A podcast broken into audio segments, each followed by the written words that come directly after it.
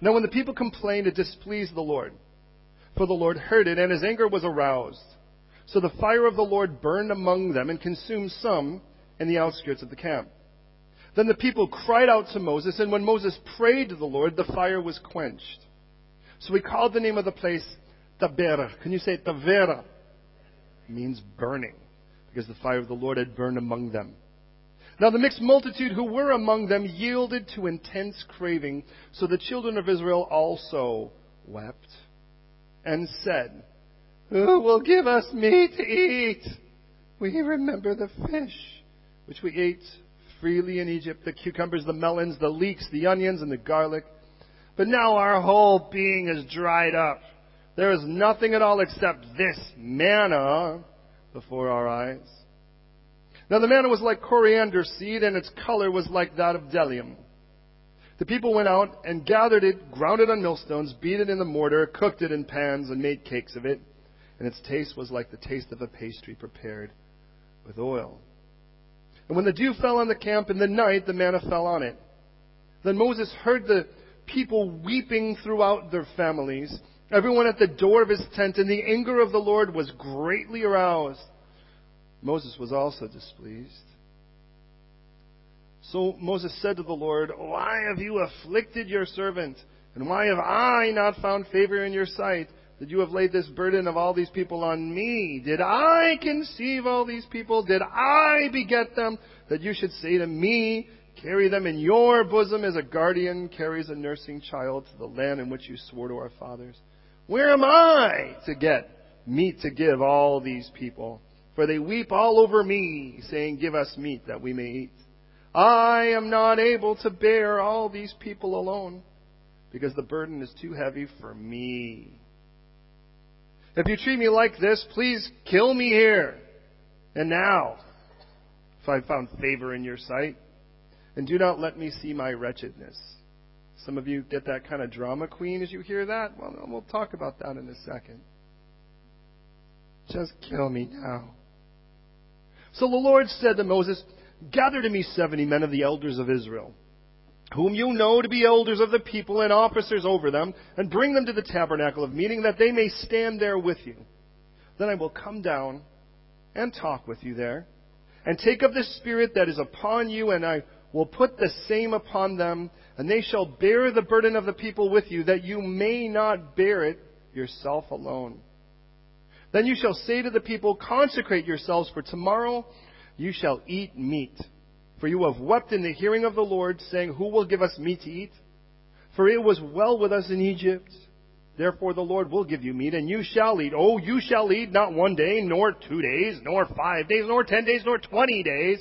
Oh, but for a whole month until it comes out of your nostrils and becomes loathsome to you, because you have despised the Lord who is among you and have wept before him, saying, Why did we ever come out of Egypt? Moses said, The people who I am among are 600,000 men on foot. And yet you have said, I will give them meat, that they may eat for a whole month. Shall flocks and herds be slaughtered for them to provide enough for them? Or shall all the fish of the sea be gathered together for them to provide enough for them? And the Lord said to Moses, Has the Lord's arm been shortened? Oh, now you shall see whether what I say will happen to you or not. So Moses went out and told the people the words of the Lord, and he gathered the seventy men of the elders of Israel and placed them around the tabernacle. Then the Lord came down in a cloud and spoke to him, and took the Spirit that was upon him and placed the same upon the seventy elders. And it happened when the Spirit rested on them that they prophesied, although they never did it again. But two men that remained in the camp, the name of one was Eldad, and the name of the other was Medad. Good friends with names like that. And the Spirit rested upon them. Now they were not they were among those listed, but had not gone out to the tabernacle, yet they prophesied in the camp. And the young man ran and told a young man ran and told Moses and said, Eldad and Medad are prophesying in the camp. So Joshua the son of Nun, Moses' servant, one of the choice men, answered and said, Moses, my Lord, forbid them. Then Moses said to him, Are you zealous for my sake? Oh, that the Lord's people were prophets. and that the Lord would put his spirit upon them. And Moses returned to the camp, both he and the elders of Israel. Uh, now a wind went out from the Lord, and it brought quail from the sea and left them fluttering near the camp, about a day's journey on this side and about a day's journey on the other side. All around the camp, and about two cubits. A cubit, remembers, from your elbow to the tip of your finger, roughly about a foot and a half. So two cubits is roughly about a yard, about a meter above the surface of the ground. And the people stayed up all that day, all night, and all the next day and gathered the quail. He who gathered least gathered ten homers. That's, by the way, just to give you an idea, that's roughly 13 wine barrels. That's the guy who gathered the least. Gathered about that, about 58 bushels. And they spread them out, don't miss this, for themselves all around the camp. The word around is the word saviv, and the word means in a circle, which tells us that it wasn't inside the camp, it was on the outside surrounding the camp. But while the meat was still between their teeth, before it was chewed, you got a little bit of a taste. The wrath of the Lord was aroused against the people, and the Lord struck the people with a very great plague. So they called the name of the place, can you say, Kibroth Hata'ava. Kibrot Hata'ava. Kibrot Hata'ava. Which means graves of craving. Because they buried the people who had yielded to craving. And thus, graves of craving. From Kibrot Hata'ava, the people moved to Chetzerot. Can you say Chetzerot? Chetzerot, by the way, means like an enclosed yard. And the people moved there and camped at Chetzerot. Will you pray with me, please? Lord, thank you so much for what you're going to do in this time. Thank you for the honor and the privilege of being able to turn our hearts to you, to seek your face, to seek your blessing, to seek your guidance, Lord. And we pray today that we would have so much fun in your word, but we would be instructed, that we would be challenged, that we would be taught, that we would be equipped Lord, that you would speak to every one of us in such a way that none of us would be left alone. Lord, that if there be any who have yet to know you as their Lord and Savior, let this day be the day of their salvation. If there are those, Lord, who are living in rebellion, let this be the day of their repentance. If there are those, Lord, who are discouraged, let this be the day of their encouragement. For the weak, you, you bring them strength. For the confused, bring them peace and clarity. For the troubled, bring them rest. Lord, we have come, Lord, to, in all of that, not just seek the rest or the blessing or the encouragement or all that. Let that be the means to the end and let you be the end. That in the end we would find ourselves right where we belong with you. That's what you want. So Lord, let your word burst open and come alive. Redeem every second of this time now, Lord, I pray. Captivate us in your truth. And Lord, let us truly and absolutely be transformed as you now engage with us in your word. Oh Lord, speak to every one of us individually where we need to be spoken to and corporately as a family. Unite us now under the cause, Lord, of bringing you great praise and living a life where we delight in your delight. Oh Lord, now do what you want what you want to do. And we are eager to see that. So have your way. In Jesus' name, fill me with your spirit and do through me what I cannot humanly do now. Amen. I would say today, as I would any, please don't just believe me. Don't just assume it's true because I say so. Search the scriptures. Let the Bible always have the final say. That's the point here. Now, please understand the journey we're taking up to this point now has been a pretty tenuous, well, it's been a pretty rough trip.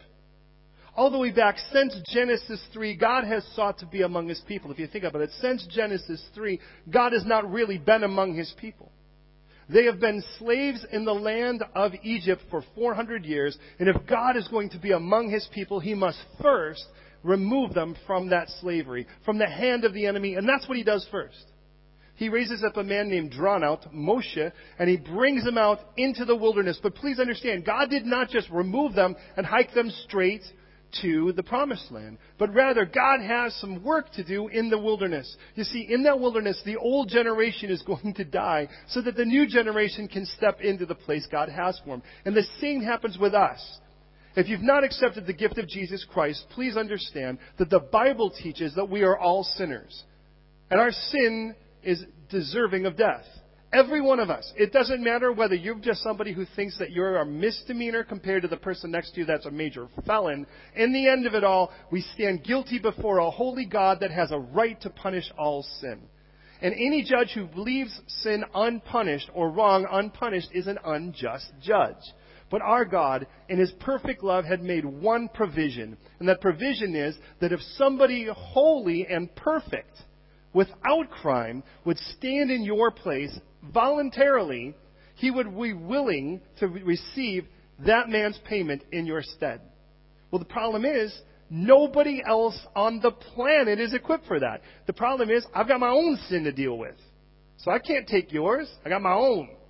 So God knows the only person equipped for that is Himself.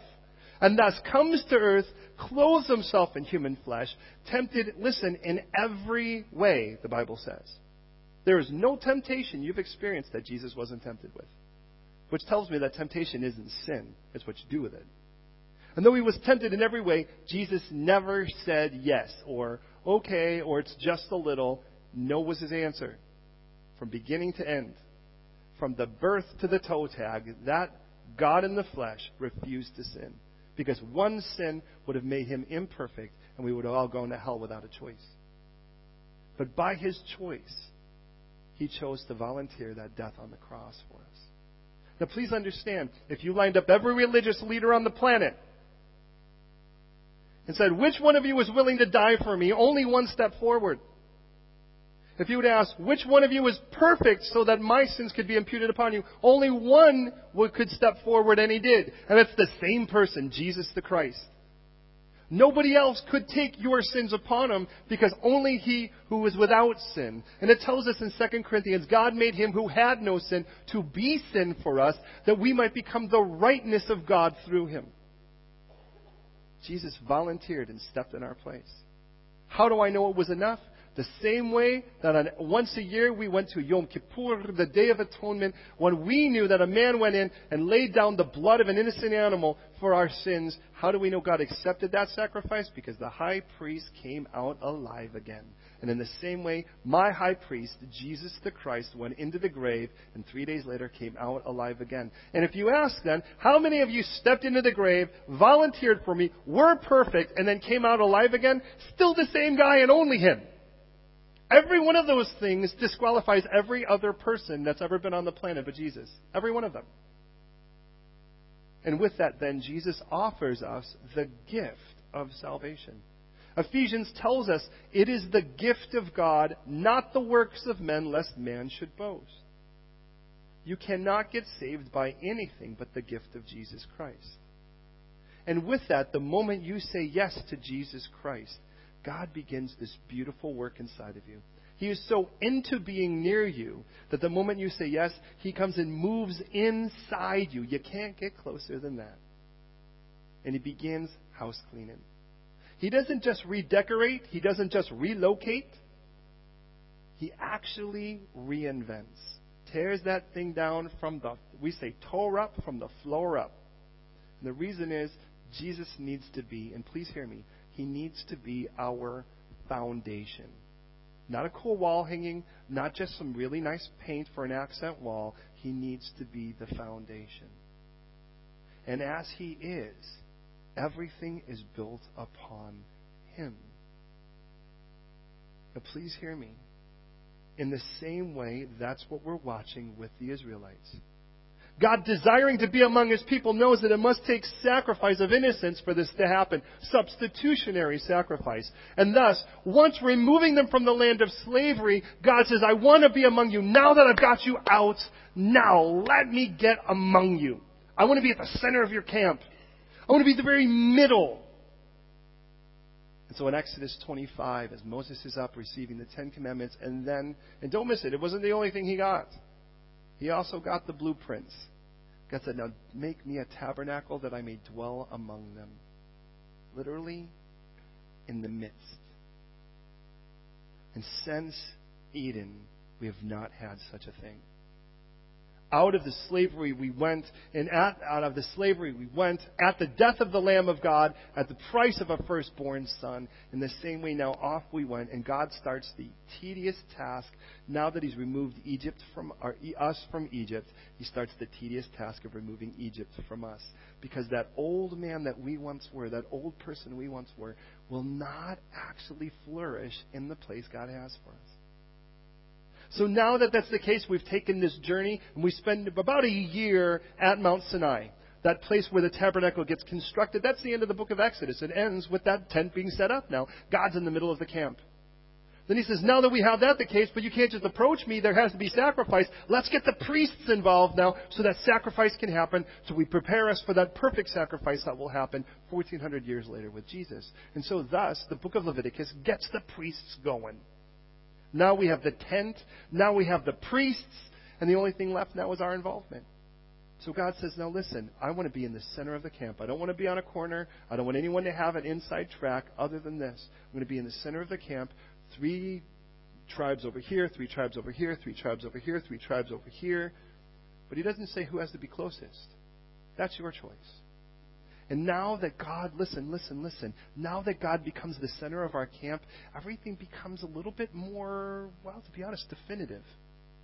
Because now that that's the case, there are going to be some that will draw near to that tent, and there are going to be those that are going to veer from that tent. And it'll be the same with you. The moment that Jesus is more than just salt on your food or the side dish in your life, but the moment he becomes the center of your camp, there are going to be those that will be drawn into that with you. And there'll be others that'll be like, whoa, whoa, whoa. Y'all used to be cool. I don't know, man. I can't hang with you anymore. And what we want to do is we're like, please, I'm losing a friend. Oh no, they're going to go to hell. Well, they already are. And the fact that they're leaving at that point shows that they're really not interested in God being in the center of the camp. And can I just say, most people will not have a problem with you becoming a Christian until they discover you became a real one.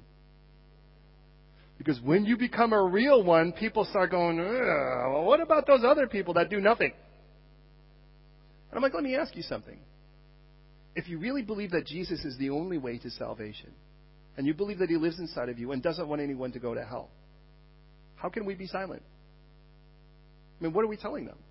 Well, I'm, I'm afraid you won't like me. Let me guarantee you, they won't like you in the end if you didn't tell them. It'd be better to risk it now. So as God sets up the tent, now what we have is we have this very definitive space. Does that make sense? This is inside the camp. This is outside the camp. And then God starts making some distinctions. There's some things that need to be outside the camp. For instance, those that actually did the priesthood wrong, they were intoxicated, completely in the wrong way. Boom, God fires them. All of their remains are brought to the outside of the camp. Leprosy and contagious diseases are brought to the outside of the camp. God doesn't want that in the camp. Not that He doesn't want the leper, He doesn't want the leprosy. Does that make sense? Now, please understand, God can heal the leprosy, cleanse the leprosy, and God says, once that happens, y'all coming back into the camp. You're not out there permanently, only as long as the leprosy is with you. God, God makes very clear for that. God tells us that the sin sacrifice has to be sacrificed outside the camp. But understand, before that point, before God becomes the center of the camp, Moses is outside the camp, and that's where God is with them. The people go out of the camp, the initial camp, they go out of to meet God. And please hear me in that. The camp you started in, you know, the one where it was just your essays and your homeboys and the people you hung out with before you knew the Lord. You're going to have to leave that group to go and be with the Lord. And if that's your situation, understand that's because God has a new camp where He's in the center. Initially, we're kind of all hanging out and we're just, all we know is Egypt. And God's like, now come over here. And He's calling us out of that. And then He says, now let's set up camp here. And the moment God becomes in the center, the outskirts of the camp look a little bit dangerous. On the outskirts of the camp, please hear me. On the outskirts of the camp is where the complaining is. On the outskirts of the camp is where the disease is. On the outskirts of the camp is where the bloodshed is. On the outskirts of the camp is the kind of stuff you really don't want to dip your toe in. And the closer we get to the center, the more filled with joy and praise we are. And the farther we walk from that, the greater the complaining happens. And that's what we have in those first three verses, right? What we have in those first three verses, I want to remind you, is that the people complained, and God then fried the outskirts of the camp. Did you get that? And I get the idea here that if the people were complaining near the tent, he would have fried the place near the tent. But he didn't, because that's where they were. The fringe. one toe in the church, five feet if you had them, all in the world. You know, it's kind of like, I just want to go, I'm going to go from the club, and I'm going to come here and sing a couple songs and hallelujah, and God's going to be happy enough with that. Then I'm going to go have sex with somebody. Then I'm going to go get drunk. Then I'm going to go and have communion. But, you know, it's kind of wine. What's really the difference? You know, and I'm going to pray. And it's like, wait a minute, wait a minute, wait a minute, wait a minute. And you wonder what happens with those people because they get fried quick. And God, please, please hear me. I think the rest of the world out there is staring at Christianity as what's represented as Christianity and wondering whether we would rather go into the tent we'd rather just hang out somewhere where we could still kind of shake hands with both sides. And if that's what we do, why would the world ever want to join that camp? When we're telling them Jesus is for saving, but the world's for fun? and all they're looking for is fun. They're not thinking about, you know, try to explain to a four-year-old their, you know, their future, and you should start investing in a IRA, in a Roth, you know, and start buying bonds. They're like, what are you talking about? Just give me candy. That's what we are in this world. So now, as we start seeing this, check this out with me. As we start looking now at verse four and moving on to it, because it really is so powerful. Now, understand, for this to happen, and he talked about this trumpet ready life, where the trumpets are ready, we're blown, we're going to start moving out. And the first thing, if you remember, is we let go of our hobabs, that stuff that we held precious, that were part of our old life, but not part of the new. And then from that, then God fried the outskirts of our camp. And now we get to verse 4. And did you notice in verse 4 there are two definitive groups? It says, the mixed multitude who were among them. So it was a group of people among another group of people. Did you get that? And it says they yielded to intense craving, so the people of Israel also wept. Did you get that? So what that tells me is there's a group of people that they were kind of not really integrated with this group. They were their own group, and they cried first. They whined first. They complained first. I remind you, when God fried the outskirts of the camp, He didn't He fry all of it because Moses interceded, and as He interceded, God stopped.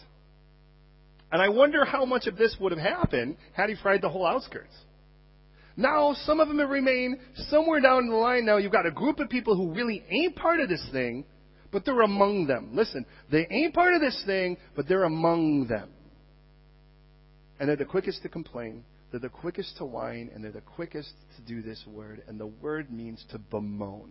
Understand, there's a difference between a whimper and a sob and that man cry. You know, it's like one tear, you know, that kind of thing where you're like, I'm allergies, you know, that kind of thing. And that kind of, oh, that's the word we're looking at here. And so you got a group of people that are like, oh, that, and I get the idea these were Egyptian. Because it says that the other people cried, and when they say, we missed the leeks and the garlic and these things, I guarantee you the Egyptians probably would have. The Ironic thing is, it seems to me like, now, we don't know whether the slaves ate that stuff. It seems a little odd that they would, that they'd get these kind of table dainties. But I understand the idea that there's a group of people that really did. And when they start mouthing off other people, they just kind of get caught up into it. And it's like, you know, it's kind of like Vanilla Ice coming out of Compton. It just really didn't happen, but we sort of believe it for a while. You're like, oh, I miss it. I miss it. I'm like, you, you what? You never, you were never part of that. I missed it when I was gang banging with my buddies, and I was, they called me Shorty. I'm like, what are you talking about? You're from Chelsea, you know. The closest thing you had is when you saw a game once, a match once, and they, you know, they got rough at the end. But you know, you were never part of that. But somehow you pride yourself in it. And so there's this group, man, and they're like, you know what, we really, I remember Egypt a little differently than you remember Egypt. I remember it as a cool thing. I remember when, oh, we were getting it on, we were moving it, and we were moving it, and all of a sudden it was like everybody was around me, and they were liking it. But if somebody was honest, they'd say, no, people were pointing and laughing. You missed that part, but you just got that they were standing in a circle admiring you? No, no, see, that's what we do. Oh, man, I missed that. You know why you miss that? Because you're not looking in the camp, you're looking out the camp. And the center is a place of absolute and total joy, total peace. See, all the stuff the world is chasing after, they get sort of this temporary counterfeit. When we get the permanent payoff, and we're still looking for the temporary, how in the world does that work? So they're looking and they're going, and you know what happens? They're kind of looking over the fence a little bit and going, uh, I mean, ours all green, that's all nasty and brown, but they're like, I think I see a blade of green over there somewhere. I should get that one. Don't you miss it? Don't you miss it? Wondering whether you had an STD? Don't you miss it wondering whether you were pregnant? Don't you miss it wondering whether you got someone pregnant? Don't you miss it wondering whether someone was going to get that on camera on some kind of someplace and then you were going to wind up paying for it? You're going to do some time? The arrest? The angry guy you took the money from? Whether we found out it was you and what would happen? The dealer with the bad crack or whatever it is? You, and some, but it's crazy. Someone will say, but don't you miss that? No. No, I don't. And the more my eyes are on the center where God is, the more that stuff is, well, take a look at it with me. So this is what happens. So here it is, the people, and notice the word yielded here, to intense craving. The word for craving here is the word ta'ava. Sound familiar? That was the word at the end, ta'ava. And the reason is, that's the word. They, they, there was this craving that came and said, Ooh, you want this? And you could either say yes or no to it. To yield to it, you said yes. Same thing that James tells us in regards to when temptation comes and it brings forth, we yield to those things. And by the way, listen to me. The temptation is not the sin, it's whether you choose to yield. In this wilderness, the whole point of this is God, remember, wants to show us He's everything we need. He will provide for our every need. And so He pulls us out and we get thirsty and we complain instead of saying, God, now what are you going to do? We were back against the Red Sea prior to that point, and we think, God, what, you know, we don't ask God, what are you going to do? We're like, oh, He brought us here to kill us. No, I'm thirsty. He brought us here to kill us. No, I'm hungry. He brought us here to kill us. Could you imagine? There's no, hey, God, how are we going to eat? Lord, can I have some food? Nobody, nowhere in Scripture do we read, God, can I have some food? God, can I have some water? But rather they just complain to Moses, oh, God brought us out here to kill us. And we're having a hard time learning. But we'll do the same thing whether you know it or not. Because what we'll do is we'll go and go, oh, but now I'm gonna, if maybe I'll, I'll just die single if I'm gonna be a full-on Christian, and then you know what's gonna happen? I'm gonna be, I'm gonna be alone. Jesus is like, I died to be with you, and you're gonna pull the alone card on me? How does that work? Really? So they yielded to intense cravings, and then the children of Israel wept as well.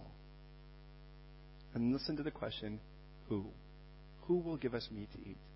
Who will give it to us? Now, I guarantee you, at a moment like that, if anyone said, I will give them meat to eat, they would have gone. And that's what you'll do. Who will meet this need? That's been the whole problem in the wilderness, is that God wants to show He's the who.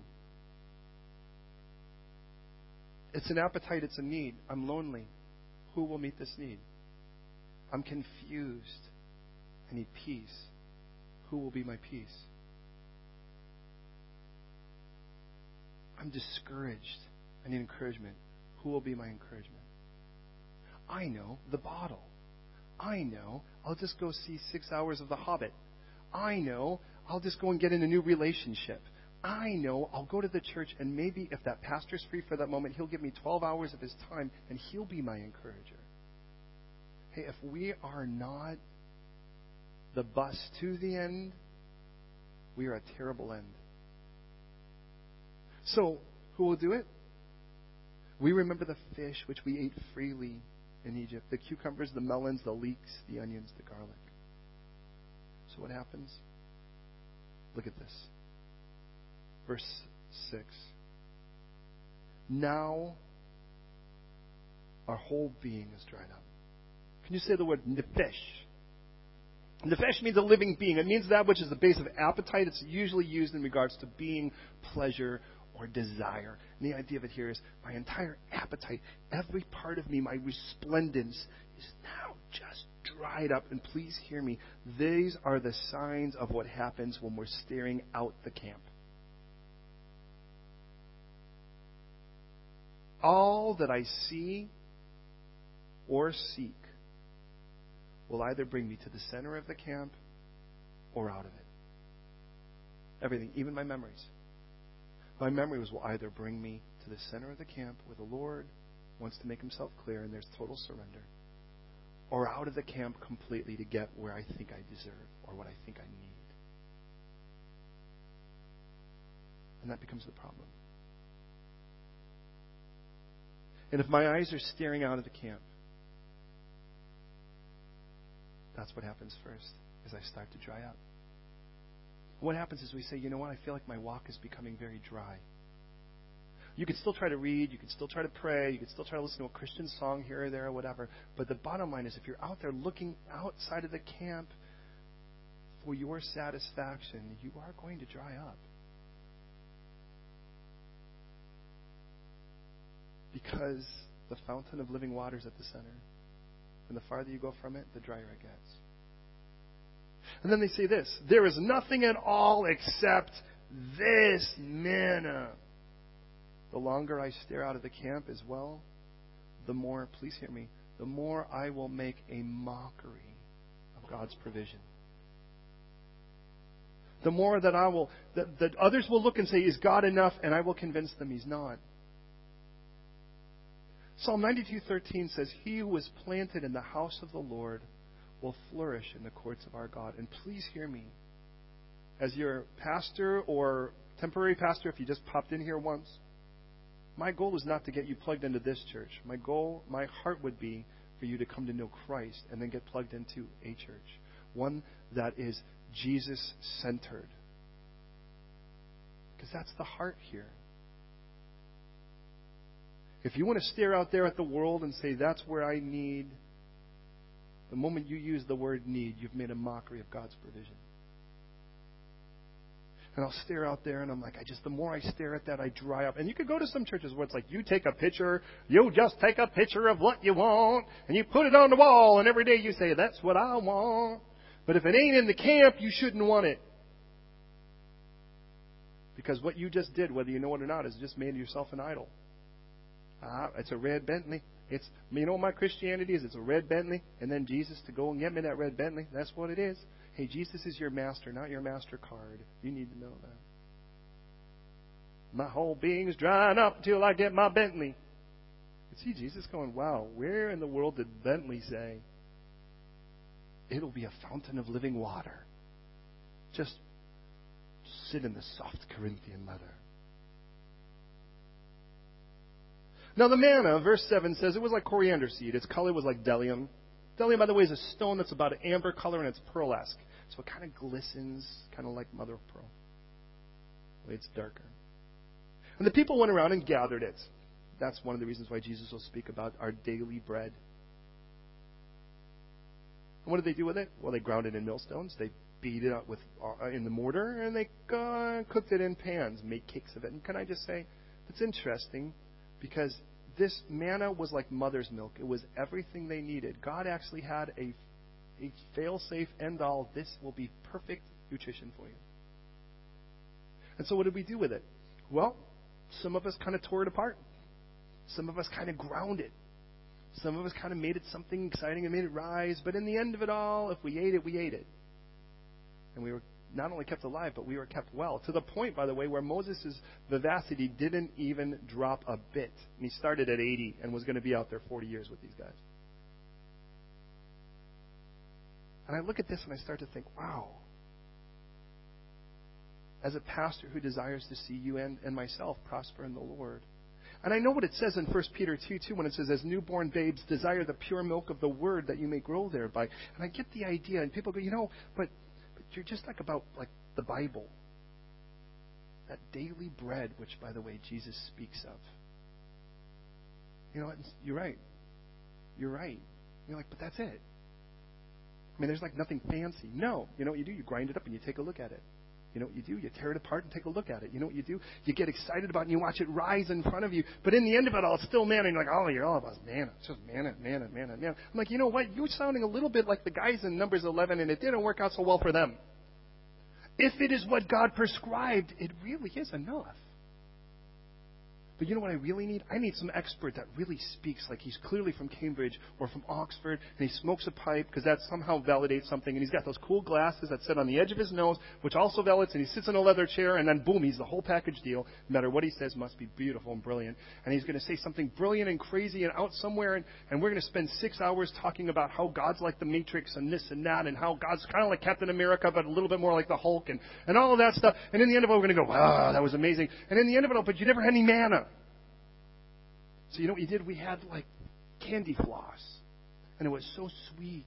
And we loved it. And then our stomachs started to hurt. And then we got hyper over it. And then we like passed out. But we, we couldn't keep alive that way. You could do that. You could do that with a spiritual experience. You could do that with a with one of those praise and worship services where man, the band and everything's so perfect and the light shows right and there's like laser beams going pew, pew, pew, pew. like you know, like some guys like this is like the word and there's the Holy Spirit, you know, or whatever. And in the end of it all, we had this crazy thing and we shook and we foamed and we had a great experience and then we walked out of there still with malnutrition because the manna is still the manna and if you don't eat the manna, you die. And you could go out there and you could go into the wilderness and you can lick rocks and you could beat each other with towels. And you could run around with each other and, and, and roll around in the sand and make sand angels all day and you can, you know, whatever. And, you know, but in the end of it all, if you don't eat the manna, you die.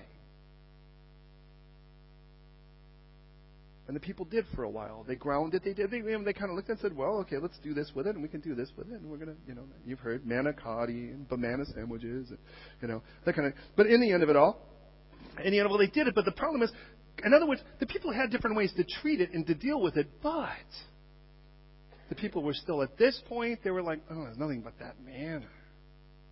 I'm so bored with Christianity. I'm so bored with my walk. Can I say the reason you're bored, if you are, with your walk, isn't because the world isn't in it? It's because you're far from the center where you belong. And there's nothing more exciting than dwelling with the living God who spoke and the universe came to be. Who at any given moment could just sneeze and every one of your atoms goes to a different part of the universe. Who can actually say, I'm going to use you to heal somebody today. I'm going to use you to deliver somebody from suicide. And you're like, but I'm just a, I'm just, and God's like, yeah, you know what you are? You're just a tool, and I want to use you. Is that okay?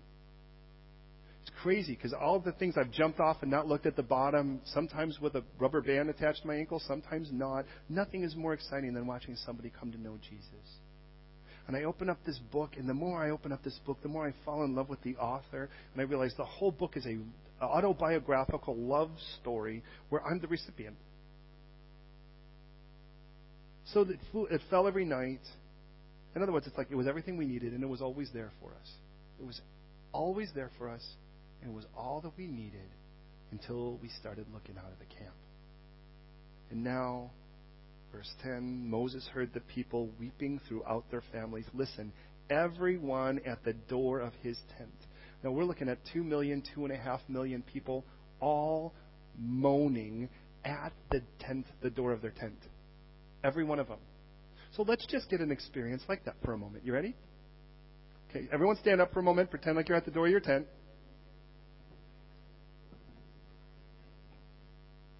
And I want, let's just have somebody, let's put just somebody here. Mario, come stand in the middle, would you please?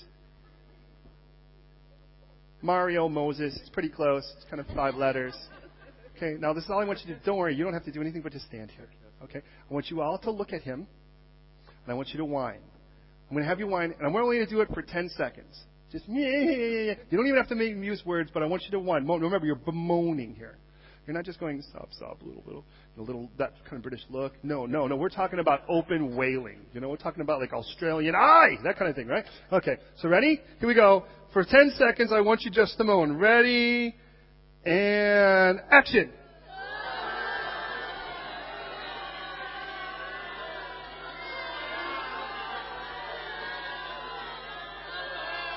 All right. Was that the longest 10 seconds of your life right off there? Okay, go ahead and have a seat. God help you. Could you imagine just that? Did you see how fun? No, that wasn't fun, was it? Could you just see how rough that was for him for 10 seconds? Imagine two and a half million people, not inside their tents, standing at the, t- the door of their tent. Why? So Moses could hear them better, right? That's the reason, right? And Moses says, the minute where Moses in, they're all like, hey, hey, hey, could you imagine? No wonder why Moses wants to like hand in his card. I'm done, man. I was better with the sheep when I was talking to a bush. What in the world is this? Could you imagine? So it says, listen, Moses heard the people weeping. And that word's baka, that's the same word. Throughout their families, everyone at the door of their tent. And the anger of the Lord was greatly aroused. At the beginning of the chapter, when the people complained and God fried the outskirts, his anger was aroused. Literally, that meant, remember, his nostrils glowed. Now, his, his nostrils are like giving off light. You know, at this point now, it's like supernova nose. And it's like anger of the Lord's greatly aroused. And Moses was displeased too. But here's the problem. Moses wasn't displeased as much with the people, according to the next text. Moses was displeased with God. So Moses said, why? And this, by the way, this is what happens when we start playing this game with God. Why, God? You start playing the why game and you know you're in trouble. Why? Why is that person like that? Why is that person not quit? Why is that person still at our church? Why is that person pretend like they like me but they say these things? Why, why, why? Why did I lose somebody I loved? Why is if someone, and please understand, show me one place in Scripture where God ever does anything for one reason. This is the perfect multitasker who holds every one of our atoms together at one time, keeps the entire universe from falling apart. And everything that happens, he does in such a way so that every, I mean, everything he does ripples to a million different people. Could you imagine if God actually answered your why the way he could? Our brains would explode, and then you would ask God why your brain exploded. God, why did that happen? Well, because of this, and because of this, and because of this. And this person who you don't know yet, and I'm, that's like the ultimate game of chess. So when you start playing the game, it's like, you know what you've done? You've afflicted me. I don't have the grace you promised me, and you've put a burden too heavy on me. That's what we play when we play that game. That word affliction, by the way, an important word, ra'ah, can you say ra'ah? Ra'ah is the word we get evil from, and it literally means harm or destruction, or in this case, affliction. Same word we'll see in a moment. then he said, did I, did I earn this? Did I conceive these people? Did I give birth to them so that you should tell them, carry them in your bosom? Can I say, if you believe you're called to ministry, you are called to carry people in your bosom. Now, I'm not talking about literally. You're not like going to do something weird here. The idea is, is somewhere here you carry people so that you wake up in the middle of the night, you find yourself praying for them. Here's the difference. You're not my problem. I'm not my problem. God's problem. My goal is to get you to Him. If I can get you to the center of the camp, He will totally take care of you. My job is not to provide. My job is to promote, to lead. And yours is too. But Moses has lost that perspective for a moment. So he says, Did I conceive these people? Did I, did, did I do this so you should say, carry him like, a, like someone would carry a nursing child? And then notice Moses' question. Remember when the people asked, Who will give this to us? Moses' question is in verse 13, and it has where. Now it's a different question altogether. Now, from an unbeliever mixed, you know, people perspective, that's going to be who is going to give this to me. We should never act like that. As a Christian, what we can do is say, well, where am I going to get this, Lord? And that's, by the way, kind of where Jesus said, if you remember back in John chapter 6, in regards to feeding 5,000 men and their families. He saw a great multitude coming. He turns to Philip and he says, Now, where are we going to get bread? That's the question. Lord, where are you going to provide? Because we know that it's wrong to ask who as a Christian, right? So it isn't like it isn't like, Lord, who's going to be that? And we play weird who's going to be the person to, you know, who's going to make me feel content and complete? Now it's just like, Lord, where are you going to come up with my husband? It's still the same question, it just sounds different.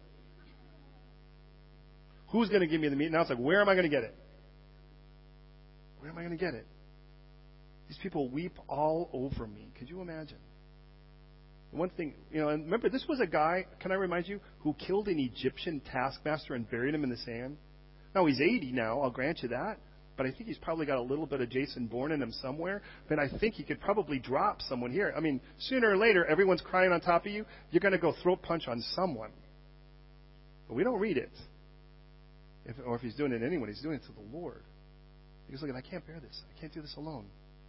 Now, by the way, for what it's worth, all the way back in the book of Exodus, chapter 18, Jethro shows up. That's Moses' father in law. Sees Moses working himself to death, and he says, You know what you need to do? You really need to get some help. Let people handle the smaller cases, and then if they can't figure it out, then let them come to you. And he elects 70 guys for it. He follows his father's, his father-in-law's orders. That's in Exodus 18. So there already were sort of 70 guys who were kind of in action, but apparently by this point it seems like they're not doing their job anymore. So like, remember those 70 guys? Because he'll tell us the elders. So there's a specific group. Hey, pull them up and let's get them busy again. Interesting for what it's worth, by the way, that 70 can become the Sanhedrin, the religious ruling council in Jesus' day. But even Jesus, if you'll remember, by the way, um, in Luke 10, will send out 70 two by two. So, for whatever it's worth, there is this. He's saying, I'm going to take my spirit that's upon you, I'm going to put it on them as well. Now, for what it's worth, it's important to note that God never gives his spirit with measure. That's what he tells us in Scripture. So I'll never have more Holy Spirit than you do, in that sense. But the Holy Spirit's a person. He's not just an it. So it isn't about how much of it I have. Since he is a person, we should be more concerned with how much of us he has. And then God says, Look it, I hear you. I hear you crying, and I hear you saying, Your crying has caused you to crave Egypt again and say, Why did we ever leave? Why did I ever say yes to Jesus? Why did I ever do this? People are making fun of me now. You know, work's a lot harder now than it used to be. You know, I'm confused about my future or my career. Things seemed so clear before, and now I don't even know what in the world's going on. And, you know, and it's like things are so spinning, I don't even get it. Why did I even do this? And God says, You know what's going to happen?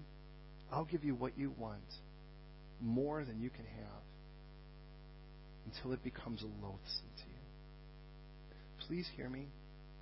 God knows if you got a really good taste of the world, you'd hate it. We just forget. And so what happens is he'll do that, by the way, with his nation. Ultimately, they'll be sent off. To, he's like, you like idols? Well, go to Babylon then. It's like idol capital. There's more idols than people. And once they come back from Babylon, they will never crave another idol. You'll never see it in Scripture from that point on, another idol in, in Israel.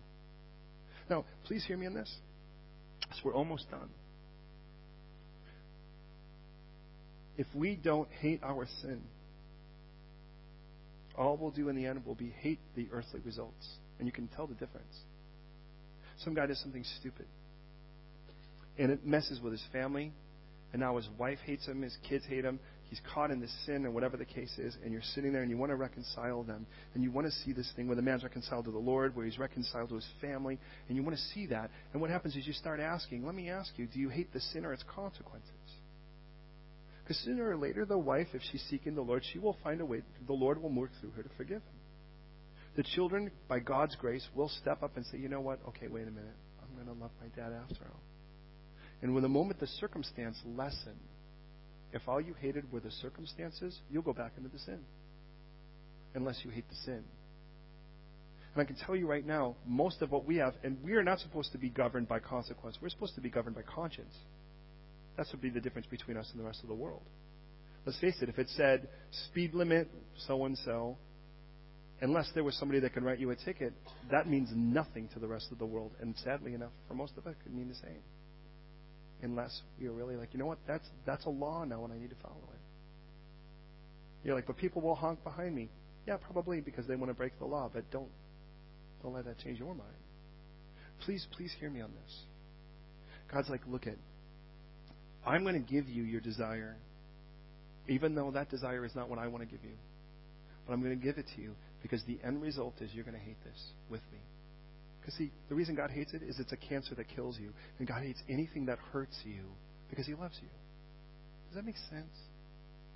So please hear me. What God's going to do then, it's quite simple, is He's going to bring these quail. And they're going to go a day's journey and outside of the camp here, and a day's journey outside of the camp there. Which leads me to believe, you know, if I'm going to get this, I'm going to have to leave the camp to get it. Does that make sense? He never brought it into the camp for good reason. Because from the very beginning of this, God, uh, if God wanted this for them, He would have given it to them. Or He would have at least waited for them to ask. But they didn't ask. They moaned and they whined. Another like, this is, look at, you know what? If I don't do this, I, you know, then I'll forget it. I'm just going back to Egypt. And God's like, you know what? You don't even know what you're asking for please, I need this girl. She's perfect for me. And God's like, no, she's not. No, no, no, God. Whatever it takes, I'm going to get that girl. And God's like, no, you don't want her. And then you get her, and then you're like, God, deliver me from this woman. Aren't you thankful that the Lord isn't like, I told you so?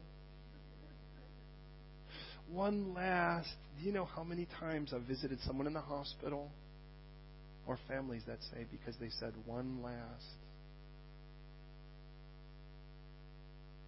You know it too. As much as we look at this, what's going to happen is God's like, look at it's available for you.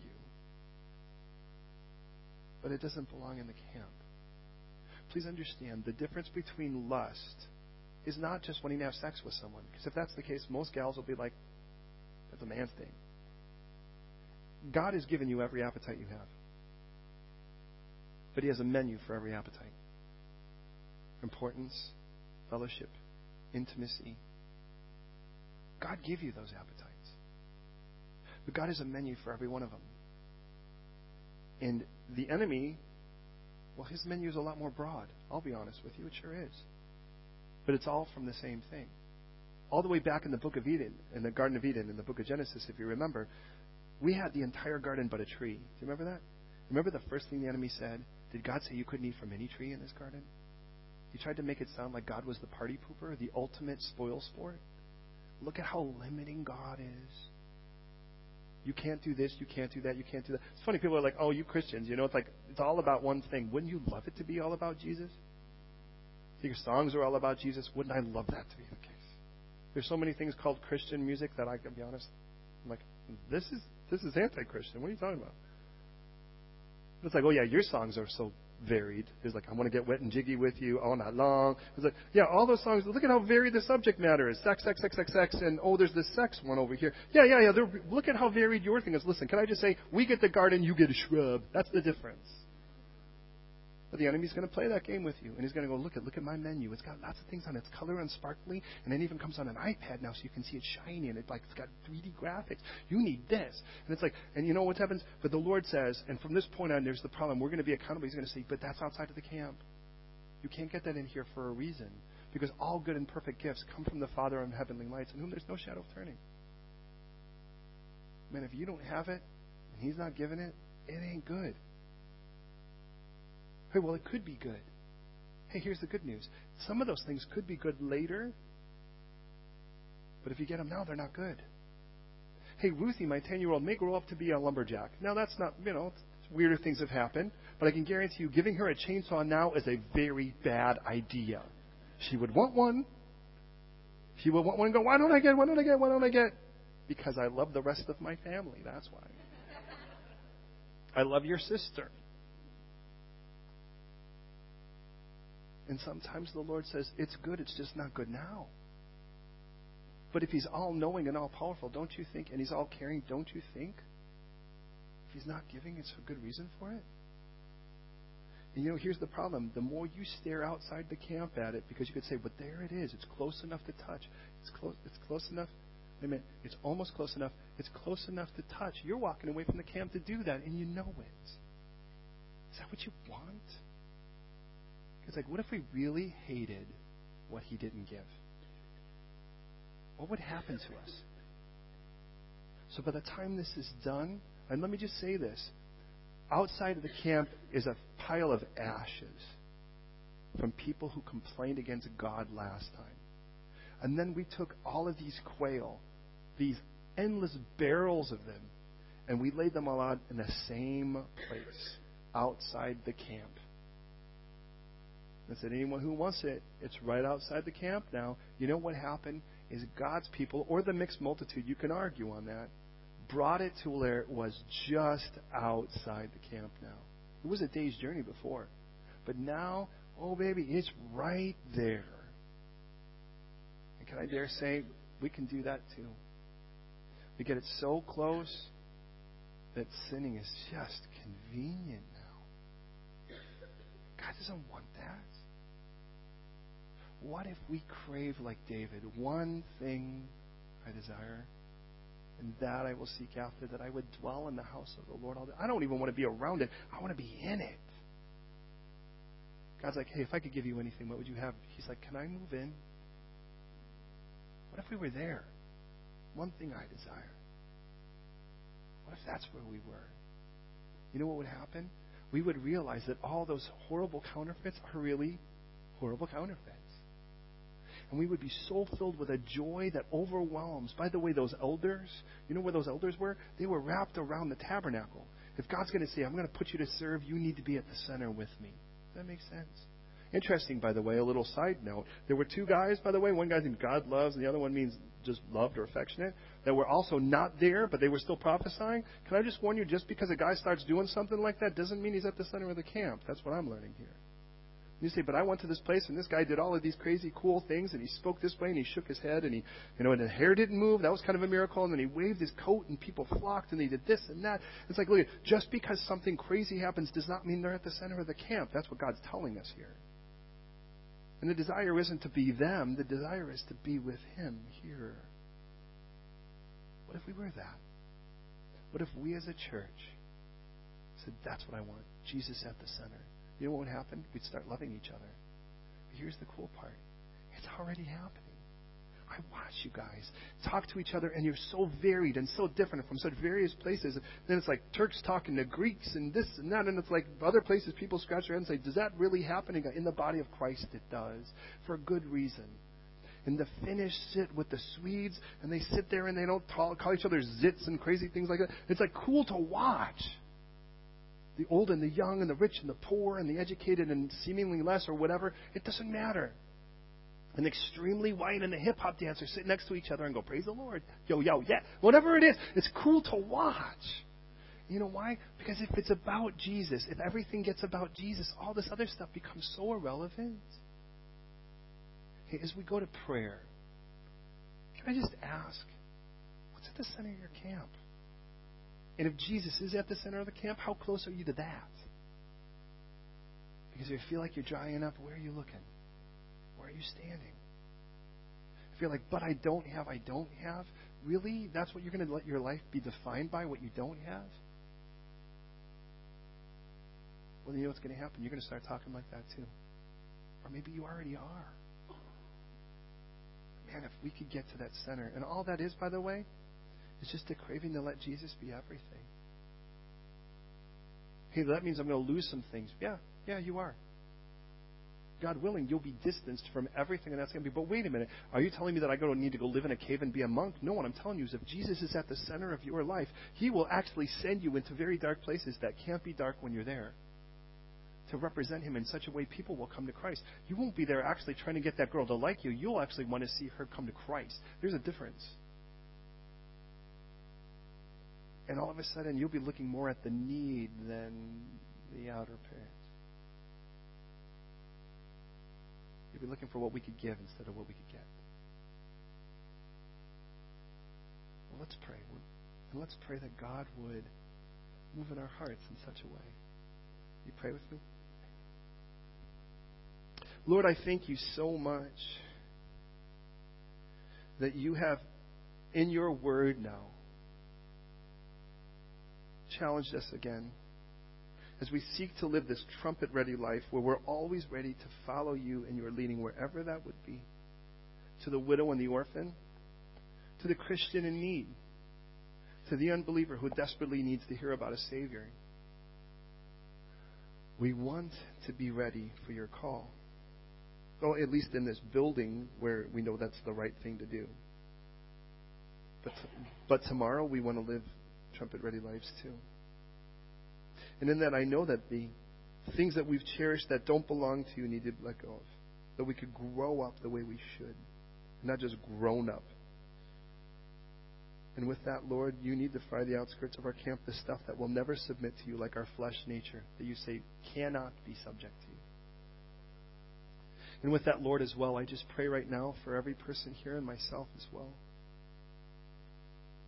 Lord, that we would crave the center where we could just be with you and let you add all other things. Isn't that what you told us?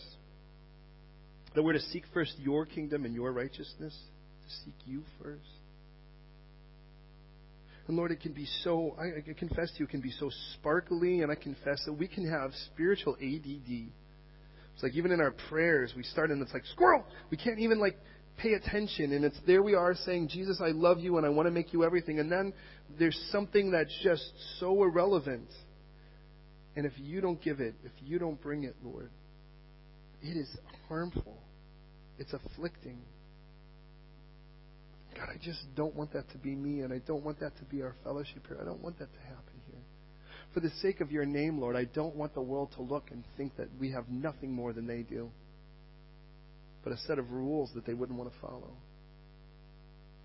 Lord God, please come and make your home at the center of our very being, where there be nothing that doesn't reconcile to you, That we don't say, well, this part belongs to God, but this is my job, or this is my whatever, whatever. Like, entire, all my entire life becomes ministry. Every one of us.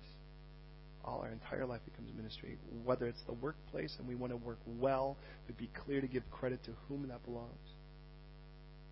Or whether that be among our friends and our downtime, whether that be in our dreams and inspirations and aspirations, whether that be in our creativity, whatever it be, Lord, may you be the very center. Because I know that out there is salt water that the more we drink, the more vacant we become. Out there is candy floss that though it may be sweet to our taste, we cannot live on it. And Lord, I pray today for every person here that is a believer first, God, that we would clearly, would clearly seek to make in this clarion call you the very center of our lives and let the world be seen for what it is. Let it be truly abhorrent to where, Lord, it would be as disgusting, as foul going through our nose. And Lord, let us not bring anything of the world to the outskirts of the camp. But rather, Lord, let us gloriously, and faithfully just relinquish it and let you do what you want to do bring into the camp who you want, Lord, but let us truly be planted and prosper where you have us now, I pray. And now, Lord, as that has gone forth and your Holy Spirit is speaking to hearts, including my own, if there be anyone in this room right now who is, or within the sound of this voice, who isn't sure whether they've said yes to Jesus or sure they haven't, but today you realize that it's simple receiving a gift that God offers his payment for your sins. His resurrection now, his death to be your Savior, and his resurrection to be your Lord. And if that's you today, then I'm going to pray a prayer and I ask you to listen.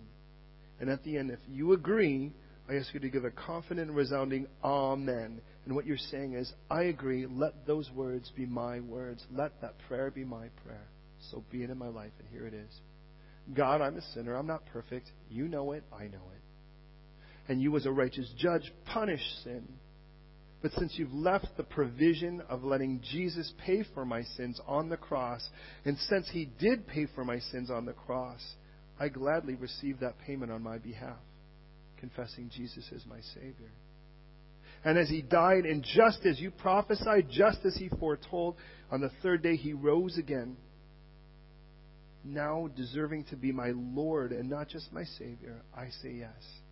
I hand myself to Jesus to be my Savior and my Lord, the reinventor of my life. Come and live in the very center of me now, and let you be the one thing for whom all of my life revolves and orbits around. So be the very sun in my universe. Be the very center, the foundation of my life, I pray. Now, I may not understand everything, but I know this much. Handing my life to you is the best choice I can make, and so I say yes. So here I am. I am yours in Jesus' name. And if you agree with that prayer, I ask you to say, Amen.